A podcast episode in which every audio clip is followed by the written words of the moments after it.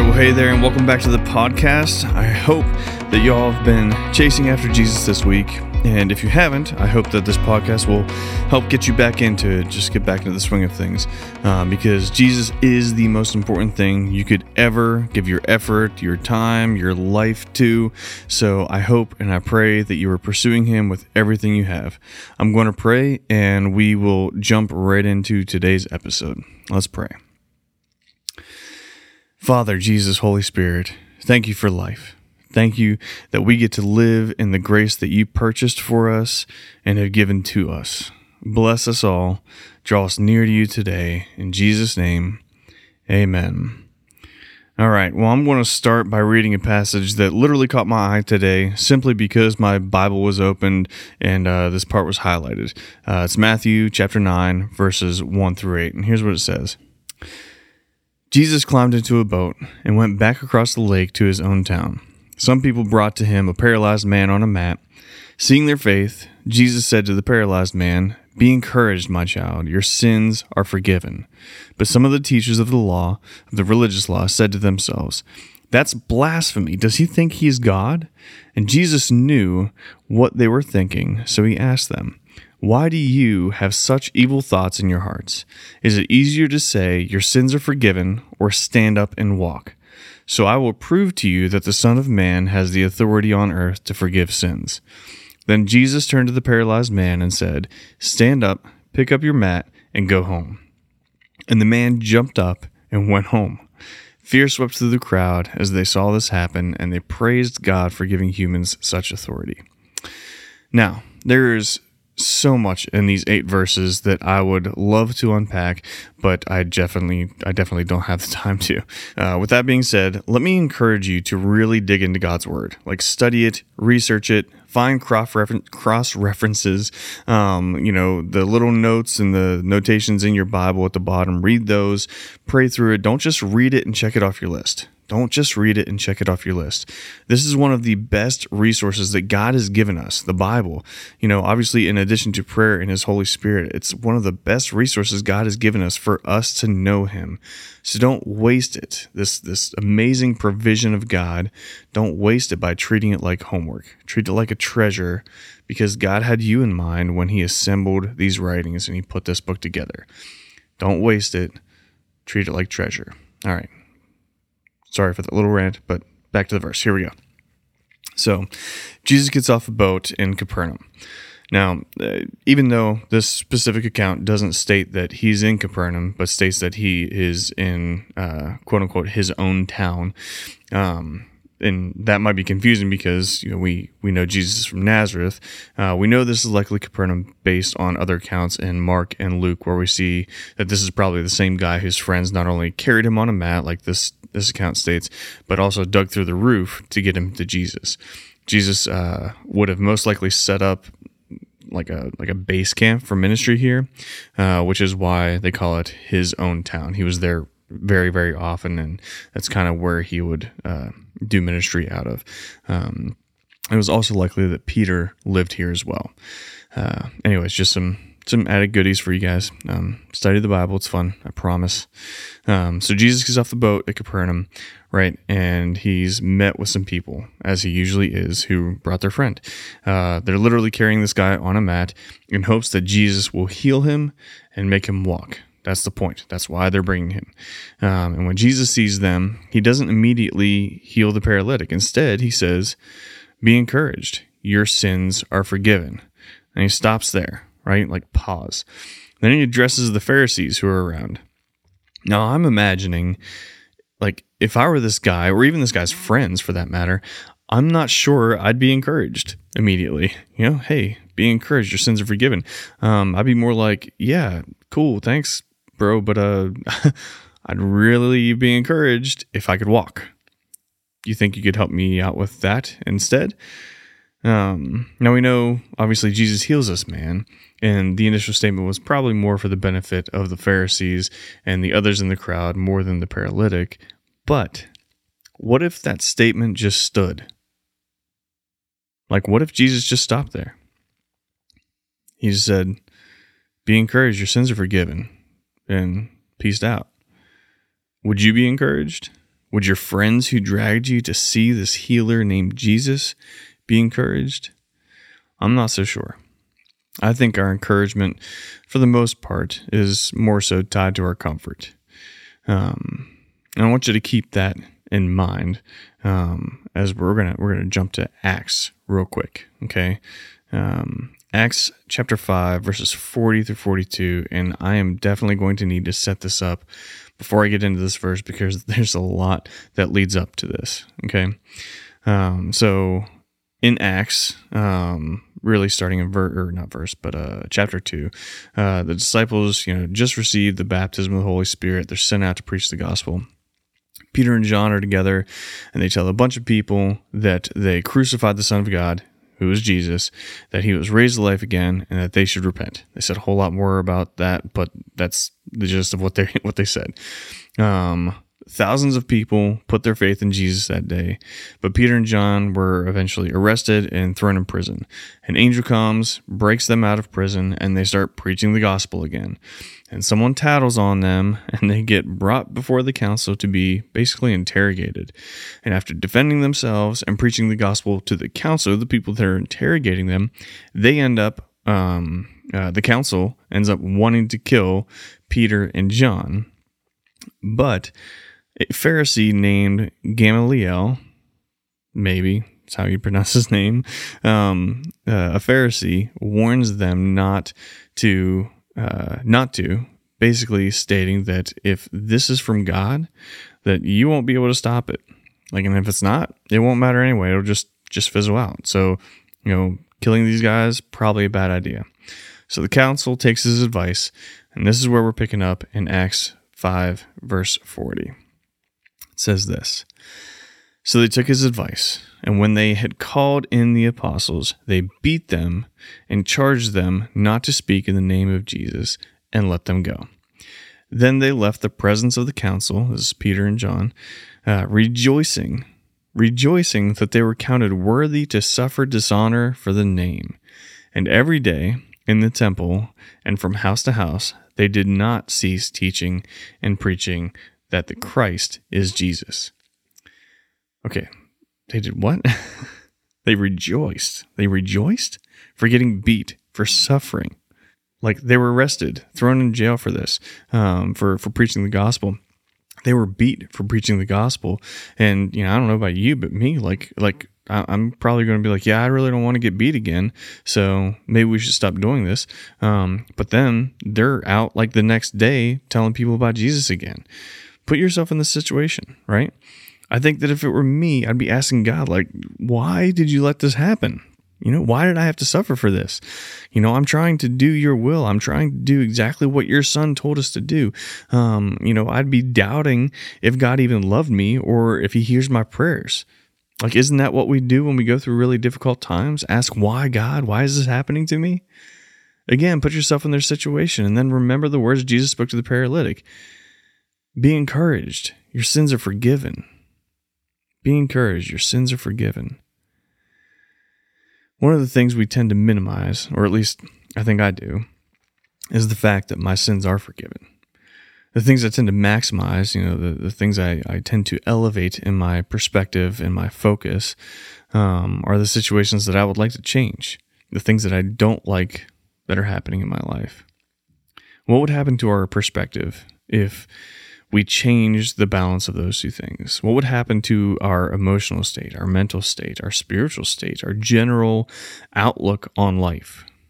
What would happen if we not only remembered, but took to heart what Jesus said in John 16 33? He says, Here on earth you will have many trials and sorrows, but take heart, because I have overcome the world. Take heart. I have overcome the world. You're, you're going to have trouble in this life. You're not going to like every circumstance. You're not going to like every situation. But take heart because I have overcome the world. Be encouraged. Your sins are forgiven. What would happen if we remembered when he said, uh, what he told the disciples in Luke 10, 10 verse 20? says, "Do not rejoice in this." Like they had just come back from um, doing ministry, and you know, like they're casting out demons and stuff. And he says, "Do not rejoice in this that the spirits are subject to you, but rejoice that your names are written in heaven." Or what if we remembered uh, what Paul says in Romans 8 says, For I consider that the sufferings of this present time are not worth comparing with the glory that is to be revealed to us. Like it's not even worth thinking, it's not even like putting the two together and saying, like, I don't know, this one seems a lot better. Or this, you know, this kind of sucks or whatever.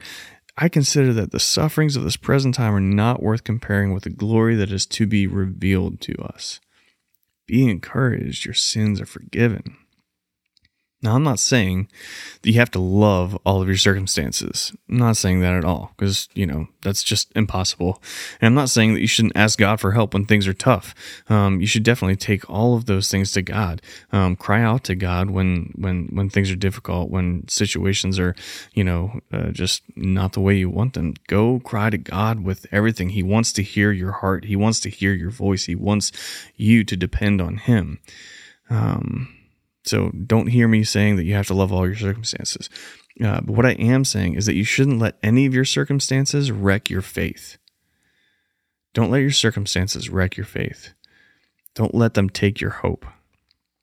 Thank God for being with you in them, for carrying you through them, and thank Him that this world isn't the only thing that we will experience because of Jesus like with this world this earth and the pain that we go through here um, and even the joys that we go through here it's not the only thing that we will experience because of jesus. The pains we will go through while living on this earth are temporary. Heaven is our hope. Heaven is our hope not our comfort in this world. Be encouraged. Your sins are forgiven. Be encouraged. Your sins are forgiven I'm, I'm saying that as much for me as I am for you. Be encouraged, your sins are forgiven. As we get ready to pray, like I want you to ask yourself some questions and answer them as sincerely as you're able, um, as you're able to. Um, think about this: Can you separate your encouragement from your circumstances? Can you separate your your encouragement from your circumstances? Can you be encouraged and and be uncomfortable? At the same time? Can you be encouraged that your sins are forgiven even in circumstances that aren't uh, preferable? How much encouragement do you expect out of this life and this body? How much encouragement do you expect out of this life and this body? And are you living for the comfort of this world, or are you able to be satisfied by the reality of heaven? Are you living for the comfort of this world, or are you able to be satisfied by the reality of heaven? Personally, I've been praying a lot that God would make heaven the most real thing in my heart. Maybe I'm the only one. I doubt it, but you know, maybe. Um, but I don't want it to seem, I don't want heaven to seem like a fairy tale land that only exists in my mind and my imagination with these false promises of a better future. I want it to be real.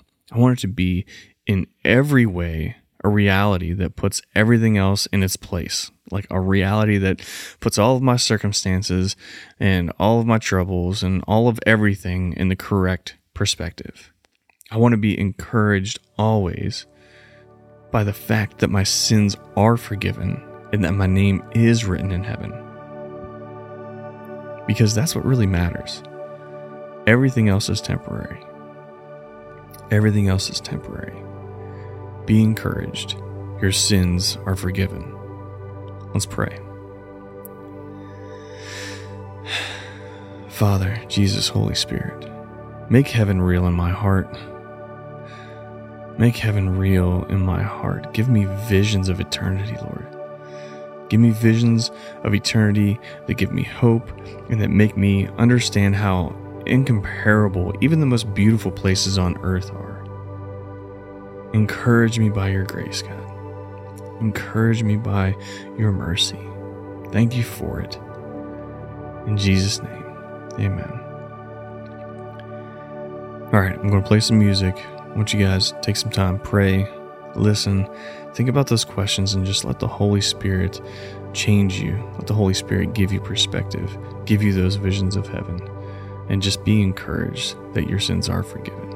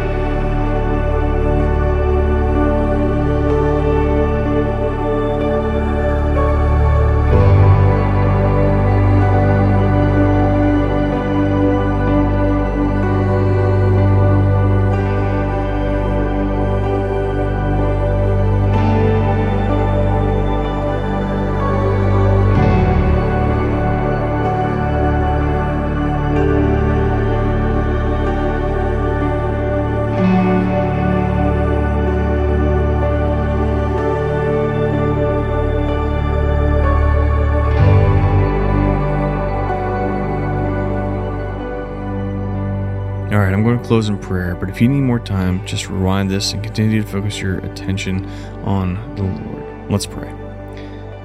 Father, Jesus, Holy Spirit, thank you for your forgiveness, for your word, God, for providing such a practical way to draw near to you, God. Enlarge my perspective today and help me to see with eternal eyes.